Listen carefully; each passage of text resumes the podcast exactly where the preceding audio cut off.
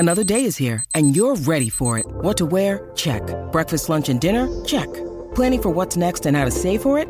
That's where Bank of America can help. For your financial to-dos, Bank of America has experts ready to help get you closer to your goals. Get started at one of our local financial centers or 24/7 in our mobile banking app. Find a location near you at bankofamerica.com/talktous. What would you like the power to do? Mobile banking requires downloading the app and is only available for select devices. Message and data rates may apply. Bank of America N.A. member FDIC. When you need mealtime inspiration, it's worth shopping Kroger, where you'll find over 30,000 mouthwatering choices that excite your inner foodie. And no matter what tasty choice you make, you'll enjoy our everyday low prices, plus extra ways to save, like digital coupons worth over $600 each week. You can also save up to $1 off per gallon at the pump with fuel points. More savings and more inspiring flavors make shopping Kroger worth it every time. Kroger, fresh for everyone. Fuel restrictions apply. Do it.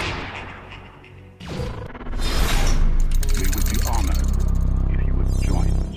Ever since Episode 1, The Phantom Menace, fans have been dying to know more about the prophecy of the Chosen One. Like, who gave the prophecy? What did it actually say? Could it really have been misinterpreted as Yoda had suggested? The films themselves didn't really delve into it, but new canon material slowly is, including the new canon book Master and Apprentice by Claudia Gray, which takes place many years before Episode 1. In the book, we learn that Qui-Gon was obsessed with studying old prophecies, even though Yoda and others believed that it could lead to the dark side by trying to manipulate the future to fit those prophecies. Qui-Gon wasn't deterred though, and during these studies he reads the prophecy of the Chosen One, which states, "A chosen one shall come, born of no father, and through him will ultimate balance in the Force be restored." That's it. So when Qui-Gon met Anakin, a boy with an unusual concentration of midichlorians and no father, Qui-Gon believed that their meeting was the will of the Force. He knew that Anakin had to be something special and needed to be trained in the ways of the Force. The prophecy also says that ultimate balance in the Force will be restored.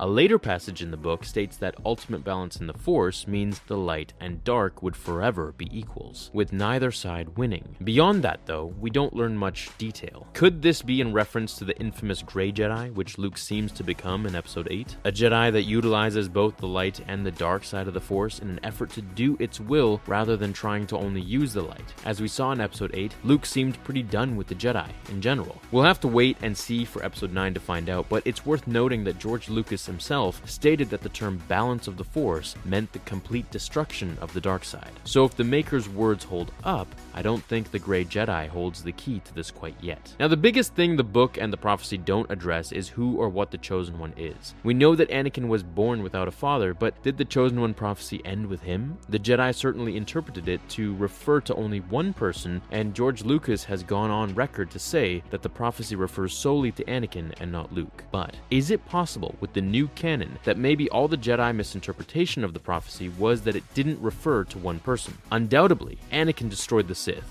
for a time at least, but he couldn't have done it without the help of his son, Luke. And now that the Emperor is coming back in Episode 9, will Anakin and Luke be able to defeat the dark side without the help of Ben, who is also a Skywalker? So what I'm getting at here is whether the Chosen One refers to a lineage of Skywalkers rather than just the first one. Given the title of the new film and JJ's promise that 9 will tie in all 9 films, I think this is an answer that we'll certainly get. What do you think? Do you think Anakin is the only Chosen One? Or is Luke and possibly Ben going to now be included in the mission to bring balance to the Force? And maybe even Rey, if she's a Skywalker. Let me know in the comments below. Have an awesome rest of your day. Hit like if you enjoyed this video, and I'll see you in the next one. Until then, remember, the Force will be with you, always.